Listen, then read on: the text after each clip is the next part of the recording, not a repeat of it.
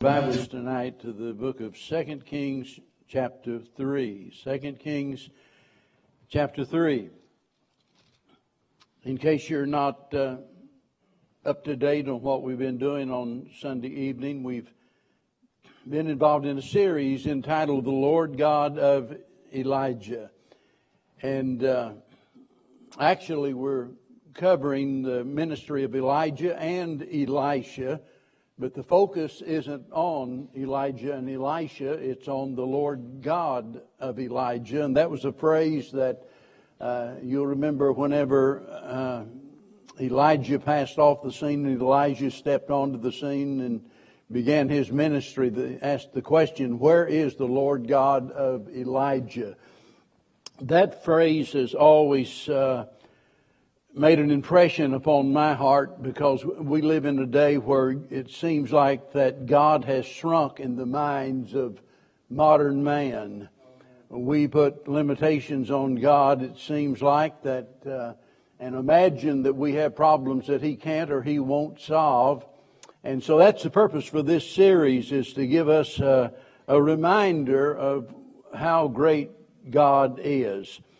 I was sitting there thinking about what I said this morning about the title of the message I was going to preach tonight on digging ditches.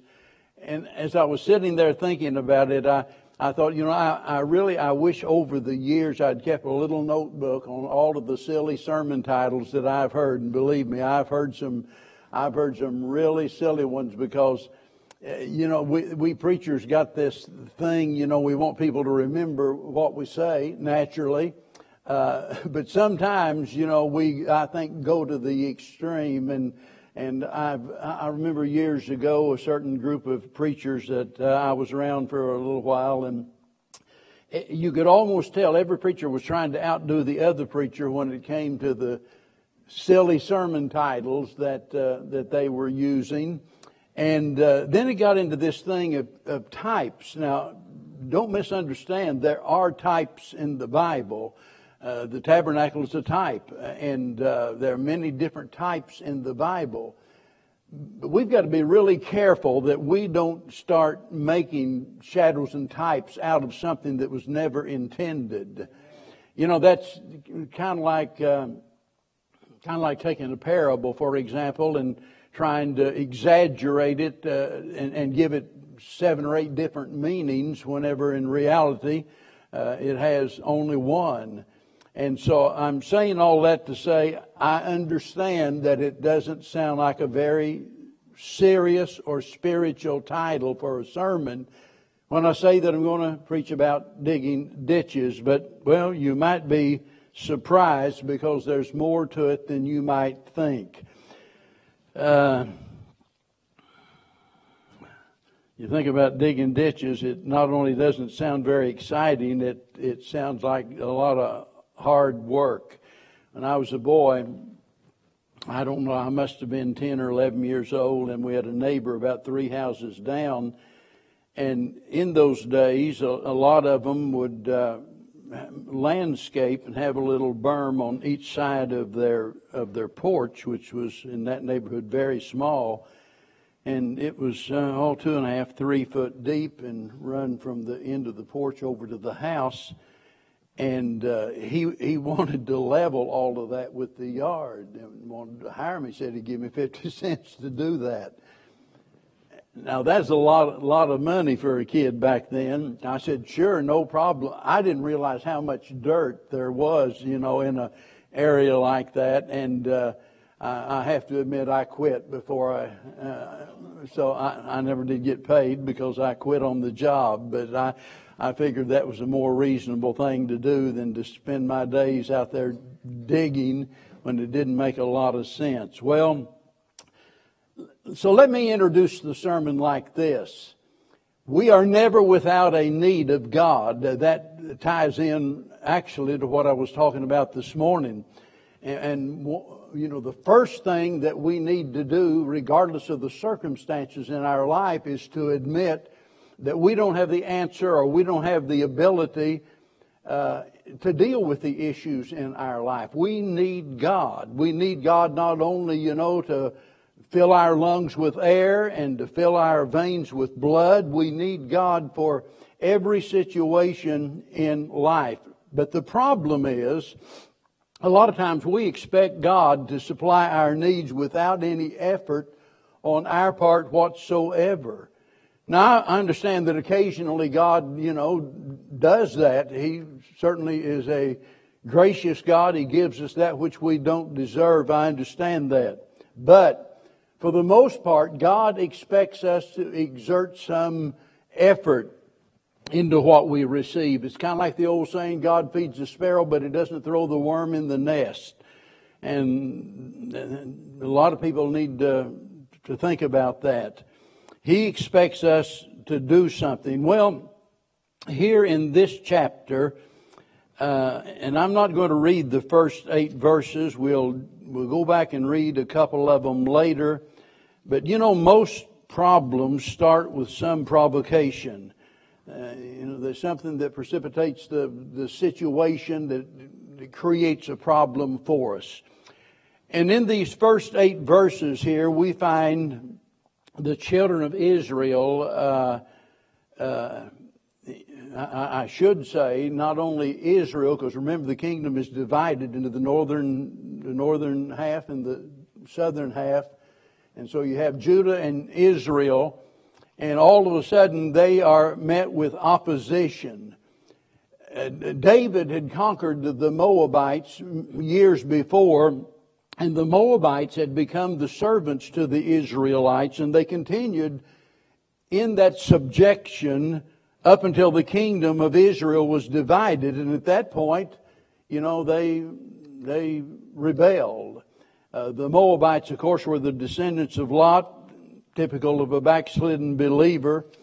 More importantly, whenever you read the account of the Moabites, you learn that they were troublemakers. It's like they were a thorn in the side of Israel just about all of the time. So, when we come to this chapter in these first eight verses here, we see they are in a state of rebellion. And in order to squash that rebellion, Jehoram, the king of Israel, enlists the help of Jehoshaphat, who was the king of Judah, and also the king of Edom. They got him in on this deal. So these three kings and their armies are advancing upon the Moabites, but as they're doing so, there's a serious problem that developed. Now, you would think it couldn't get any more serious than, than war itself, but all of a sudden they find themselves in a valley without any water. Now, if you're on the mountaintop and you don't have any water, you might expect that. You know, you don't expect there to be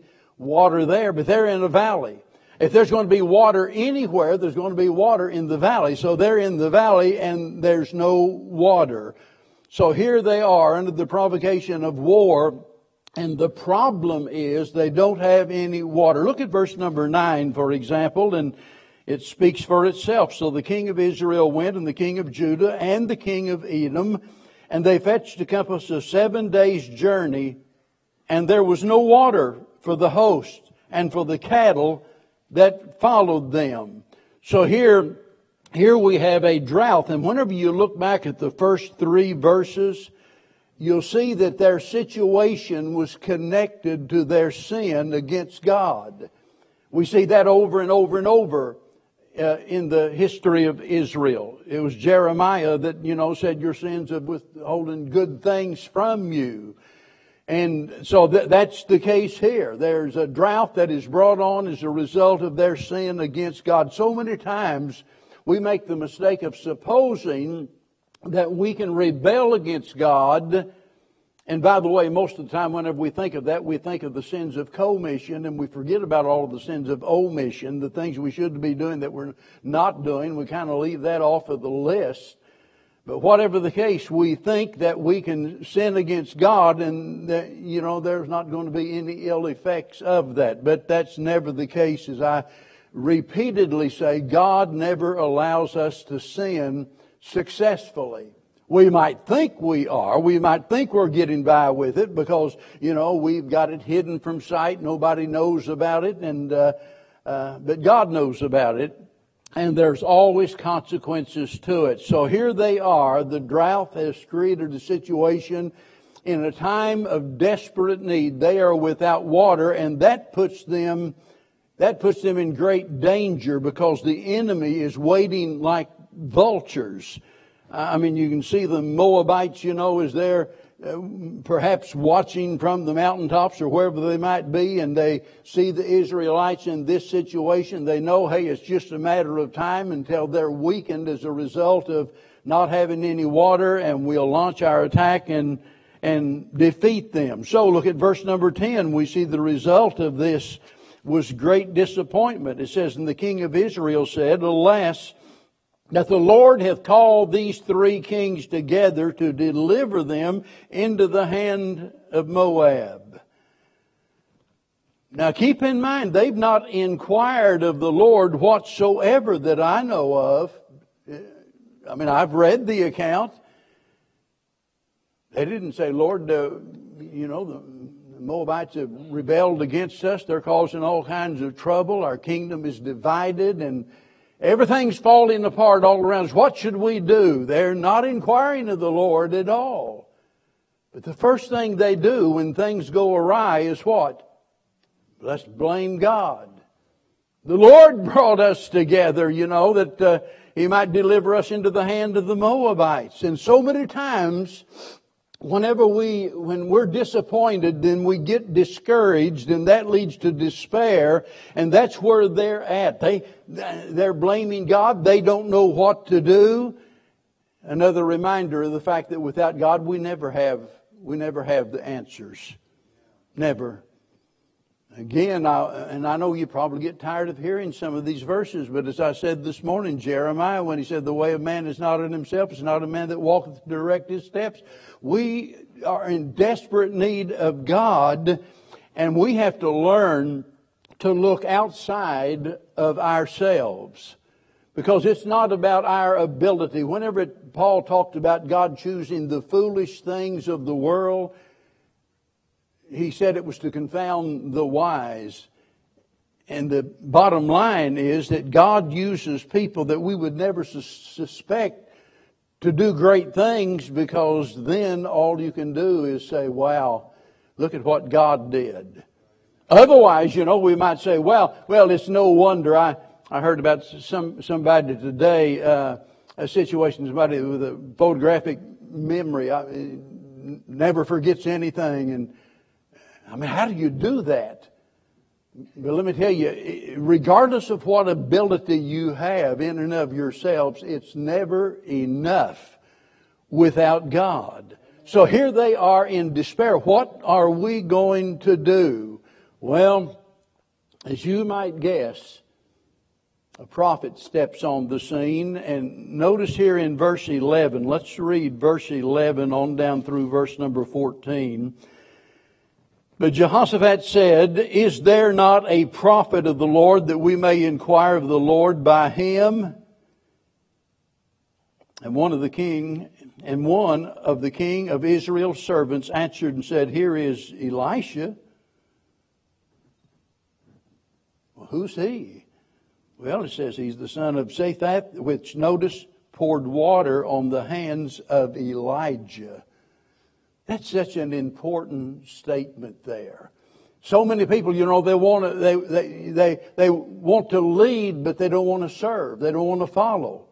And here we find Elisha in this key spot as a result of the fact of serving Elijah, following him wherever he went and serving him, reaching out and meeting his needs. So, in their despair, they said, well, isn't there a prophet here? Is there somebody, somebody can speak on behalf of God? Somebody that's got the answers? And so somebody says, well, yeah, Elisha is here. And Jehoshaphat, verse 12, said, the word of the Lord is with him.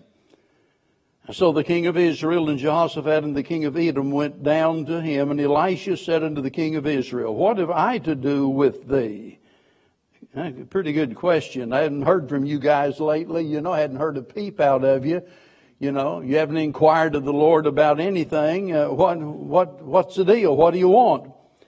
And he says, Get thee to the prophets of thy fathers. That's those they'd been dependent upon, and to the prophets of thy mother. And the king of Israel said unto him, Nay, for the Lord hath called these three kings together to deliver them into the hand of, of Moab. And Elisha said, As the Lord of hosts liveth before whom I stand, surely were it not that I regard the presence of Jehoshaphat, the king of Judah, I would not look toward thee nor see thee. Uh, now let me tell you, that is a much bolder statement than you might imagine.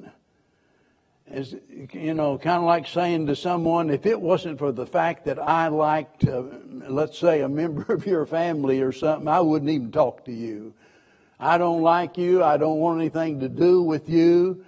And, and, and, and certainly this was all designed by Elisha for a reason. It was not, I don't believe it was due to any malice that was in his heart.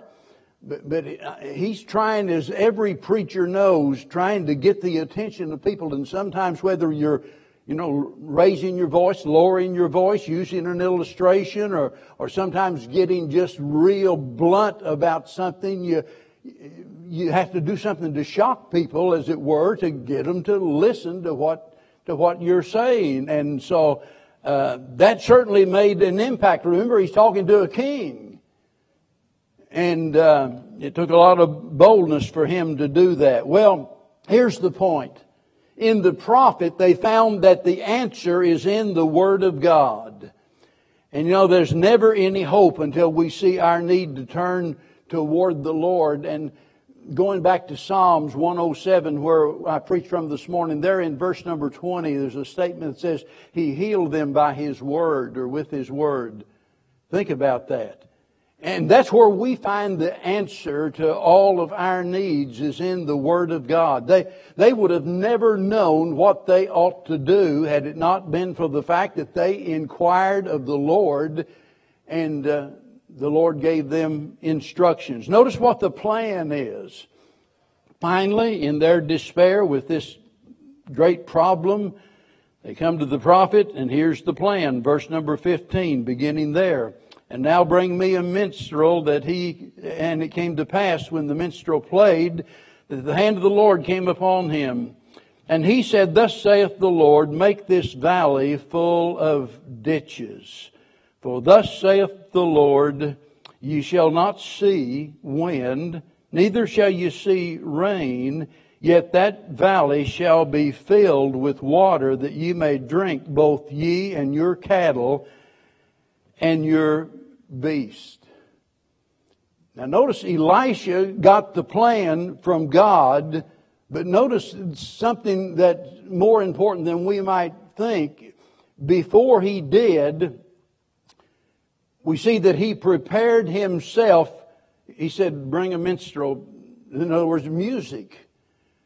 I don't think we have any idea what great power music has in our lives. It is so very powerful. And, and, and I know I, have heard people say, well, you know, I'm not all that interested in the music. Just give me the preaching. And I've heard more people say, I'm not interested in the preaching. Just give me the music. We can go to seed either direction on that. But let me tell you, this, this probably seemed like a, a strange request to those thirsty soldiers. I mean, they're sitting there getting ready to go into battle and there's no water and they, they are so thirsty. And so they come to Elisha and he says, yeah, uh, he says, I'll inquire of the Lord. I'll get the answer, but, but I need to hear some music. are you kidding me? Well, that's part of the plan. And, and that's, that's worship. And I'll mention that again later probably, but worship, as I often say, is the springboard, the springboard into our service. It, it is the thing that motivates us, that propels us. I remember, you know, being in school, and most of you can remember maybe uh, having those springboards, and then you would have the that big horse thing there to where you would go off the springboard and hit that with your hands and do a flip over it. Well, you could never do that, or certainly I couldn't do that without that springboard first. And so the same thing's true of worship. To think that you can get by spiritually by ignoring worship. Just, no, I don't need the church. I, I, I can just worship God at home. No, you really can't. Not the way you ought to, because God requires corporate worship that we assemble with His people. So here in this plan, we see that there's hard work involved, for one thing. That is, He tells them to go dig ditches. Now, I don't imagine anybody's got any shovels with them, do you? That tells me that they have to turn their spears into spades and start digging with what implements they've got. They take the implements of war and begin to dig ditches. And that's hard work. I think that's what God expects out of us. If we want to see His blessings, there's no doubt about it. In fact, you know, the Bible says if a man won't work, neither shall he eat. Work's important to God. But it also involved faith. Because remember, there's no evidence of rain. Human reasoning would have said, that's the craziest idea I've ever seen. We're down here in the valley and there's no water whatsoever. And by exerting all of this energy, it's just going to make us more thirsty. It's going to create a greater need. But let me tell you, doing the will of God is always for the better, not for the worse. Regardless of what God had told them to do, that would have been the right thing to do. So whether they wanted to do it, they could have said, I'm tired, I'm thirsty. And, and by the way, I spent all night sharpening my spear, getting ready for war. I'm not going to dull it out there digging a ditch. Forget it. Well, it all depends on whether you want water or you know, or brag about your sharp spear. So it involved obedience, did it not? I mean, they, you know, they come to Elisha, they want the answer, God goes to, or Elisha goes to God, God gives him the answer, he relays that to them, so now they're on the spot. And if they want the blessing, they have to obey what God said. That's key, I think, you know, for any of us, uh, if we want to receive the blessings of the Lord. So many times we just want God to give us this and give us that. We treat God like He's Santa Claus. You know, we want it, we ought to have it. God says, no, I, I expect you to do something. You know, we, we, we could say as a church there's a thousand and one different applications we could make to that principle, but, you know, we could say to a church, man, I just wish we could fill this auditorium with people and, you know, and, and, and build more buildings and get more people and, and that'd all be wonderful. Uh, everybody here would vote for that. But it won't happen without our witness here in the community. it's not going to happen. God expects us to go. Go, he said, into all of the world. And that's, you know, that, that's our act of obedience is going with the gospel. But here we see that God expects us to prepare for the blessings that He wants to bring. God could have said, now look, fellas, I know you're thirsty. I've been watching you. I know your situation. And I really like you guys. I've got special plans for you. As you know, going all the way back to Abraham, he could have rehearsed all of that all over again. I'm going to use you to be a light to the Gentiles. I'm going to set you like a king sets her his his queen out there for all of the nations to adore and God could have done all of that. But you guys are going to have to have an old fashioned all night prayer meeting. Now, believe me, all night prayer meetings doesn't hurt anything. You can't pray too much, but there are times there are times when you need to stop praying and start working or pray as you work. And, and the Lord could have said, you know, all you got to do is pray, but He didn't. He said, no, start digging. Uh, you have to prepare for the blessing that I want to bring. And that brings us down to, to the provision itself. Now there's several things about the provision here that we see and and if you know the story, you know, and if you read on, it's very evident that God sent the water, verse number 20, and there came water. God sent the water just like He promised that He would. And not only that, the water extended even, even to others. But the arrival of the blessing was based upon earth being removed. And earth is the forsaking for us would be the forsaking of worldliness before we expect blessings from heaven. You know, we think about uh, we think about the flesh, the old the remnants. If you're a Christian, even though you are a new creature and you have a new nature, you still have the vestiges. That's the leftovers of that old sinful nature. That's why as long as you're here on this earth, you're going to be tempted to sin. And so, uh, as long as we're here, we're going to be troubled by this. And that's why Paul spoke about that, that warfare going on within him. And it goes, it goes on within every single one. And if we expect the blessings of God, we've got to remove the, the clutter out of our life and certainly the sin from our life. Let me tell you, it's not worth keeping if it keeps you from God's blessings. Hebrews 12 and verse number 1. And uh, as you know, those first three verses there are some of my very favorites, but where is Paul speaking about the Christian life and uh, you know, verse 2, he tells us, looking unto Jesus, the author and finisher of our faith, and consider him, he says in verse number 3. But he tells us that we are to lay aside, verse 1, lay aside every weight and the sin that doth so easily beset us. Certainly, sin will cause us to drag our feet, and sin will cause us to lose the race and lose the battle and go down in defeat. But it's not just a matter of sin, it's also, it's also the weight. It's the weight. Can, can you imagine someone saying, yeah, I entered the Olympics, you know, I'm gonna, I'm, I'm gonna do the hundred yard dash or something. And they put on one of these great big heavy belts they use whenever they're diving, you know, in order to get down real deep out in the ocean. Can, can you imagine putting something like that on or, or saying, look, I, I, I'm going to run the, I'm going to run the 400. And, uh, so they come out there and everybody else out there in their little tennis shoes and shorts and what have you. And here some guy comes out there with the parka on. He's got the hood pulled up and he's got his gloves on. It's 90 degrees out. That's nothing but a weight to him.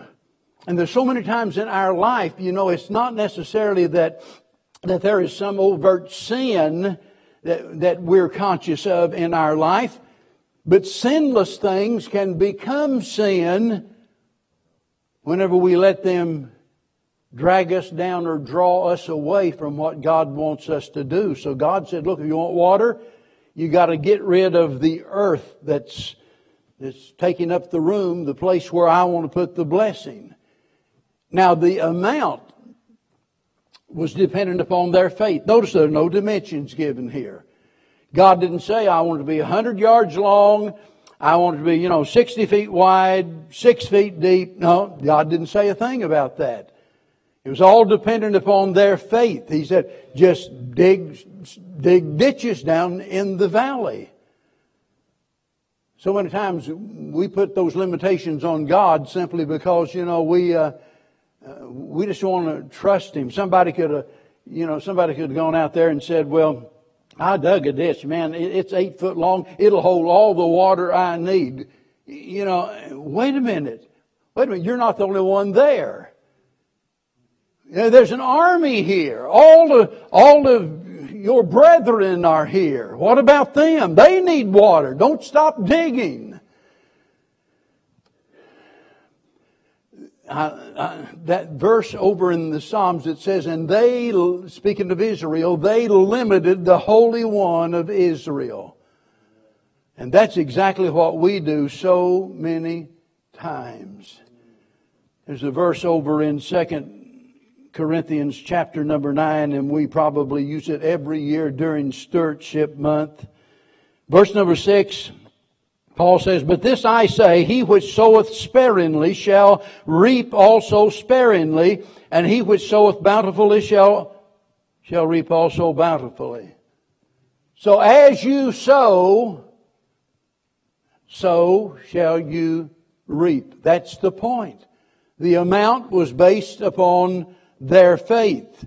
And the amazement of all of this, whenever I look at it, if I'm looking at it right, if I understand it, he, he's, notice he, he told them, he said, you're not going to see, uh, verse 17, you're not going to see any wind, you're not going to see any rain, yet that valley shall be filled with water.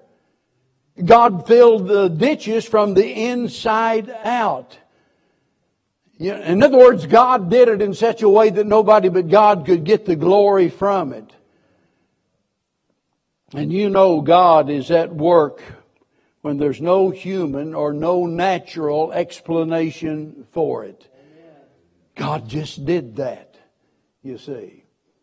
And uh, whenever our main concern is for His glory, does not the Bible say unto Him be glory in the church? Amen. And when that becomes our main concern for everything we do, uh, we can expect God to do great things. I, I, said earlier that we'll get back to this matter of worship later on, and we're there now. I talked about the music, but you'll also note that all of this happened whenever the meat offering, after the meat offering had been offered up. In other words, this is an act of worship. Nothing, nothing, nothing happened until, you know, the prophet has prepared his heart with music and now, now they are observing the offering of the meat offering and act of worship and now the empty ditches are filled. Let me tell you, empty ditches are no better than no ditches. And so what we do, you know, they, they could have, they could have gone out there and dug those ditches, but if God hadn't have done something supernatural, they wouldn't have been any better off. You know, we as a church, we can go through all of the motions of being a church I mean, boy, we can be dogmatic in our doctrine and emphatic in our stance. And man, we, you know, we're going to stand for the Lord. We're going to contend for the faith. We got that bulldog tenacity. We're not going to dare give in to modernism, blah, blah, blah, blah, blah, and just sit back and not do anything for God. We're, look, we're no better off than those churches out there that, that have compromised in some way that are not really doing anything for God. I mean, disobedience is disobedience. That's the point I'm trying to make. And we can't expect God to bless us unless we do things His way. So the ditches have to be filled. And that requires an act of obedience, but it requires faith on our part and heartfelt worship. Now let's, let's wrap all of this up in just a few comments. Notice they required water, but God gave them more than that. I want you to let that sink in. They, they were desperate. They didn't know what to do. They're in despair. There's no water. They've got to have water to survive. And God gave them water. And God could have said, well, you know, I, that's the end of my blessing for today. And he could have just stopped right there. But God gave them more than what they needed at the moment and more than they asked for in one sense. He gave them victory over the enemy. You read the rest of the chapter and you go on and you see that they defeated the, the Moabites. By the way, water's a type of God's Word. And whenever our life is barren and dry, the one thing we need, you know, it's so easy for us to, as we're going through the difficulties of life, when we grow weary and well doing and, and so forth, and it's so easy for us to reach that point of spiritual exhaustion that, oh, we just feel like we can't go on. Anybody ever been there? I, I suspect you have. We all have. What do you do? I'll tell you what you do. You get in the Word, in God's Word, and you let God begin to speak to your heart, and it's absolutely amazing what happens. In 2 Peter chapter 1, it says, Simon Peter, a servant and an apostle of Jesus Christ, to them that have obtained like precious faith with us, through the righteousness of God and our Savior, Jesus Christ. Grace and peace be multiplied unto you through the knowledge of God. Notice, through the knowledge of God and of Jesus our Lord. Now, listen carefully to the next two verses. According as his divine power hath given unto us all things that pertain unto life and godliness. How's God going to do that? Well, through the knowledge of him that hath called us to glory and virtue, whereby are given unto us exceeding great and precious promises, that by these ye might be partakers of the divine nature, having escaped the corruption that is in the world through lust. That is one of the most powerful sections of scripture I know of for Christians. It simply is telling us that God's word is sufficient for all things. It is the means that God has appointed. It is our daily bread. It is the water when we're thirsty. It is the very thing that we need. If we're going to be conformed unto the image of Christ, we have to get into the word of God. And, you know, that I think bears the question is how much time do you spend in the Word of God? Sometimes, you know, people say, well, I, I, I just, I can't, I can't get beyond this. I can't, you know, I can't get over this and on and on and on the list goes. And if the truth be known, most of the time, people that find themselves in those situations are not really spending any great amount of time in the Word of God. It, it doesn't work any other way, folks. I'm telling you, it, this is a living book. It's alive. It's alive, and it makes a difference, an impact in our lives whenever we read it. Whatever you do, I mean, if we expect the blessings of God, we've got to spend quality time in the Word of God because it is a change agent in the hands of the Holy Spirit, so to speak. He changes us from glory unto glory as into the same image as the Son of God. Thank God that He gave us something so powerful as this to get us through the difficulties of life. You need help? There it is. You've got it. Let's all stand. Father, how we thank you, Lord, for the provisions of life. Not only, Heavenly Father, do we thank you for salvation and the hope of heaven that is in our heart and for the, the great transformation that you make in our life whenever we receive Christ.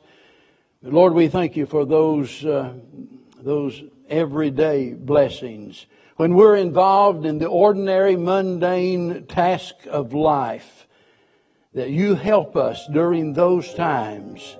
And Lord, I just thank you for that. And whenever we're faced with those, those great challenges to where we know without a doubt that we're going to go down in defeat, that we can't survive, we can't win, we can't succeed, and yet, and yet, because of your grace, you step in and you take over and you supply all of our need according to your riches in glory. Thank you for that.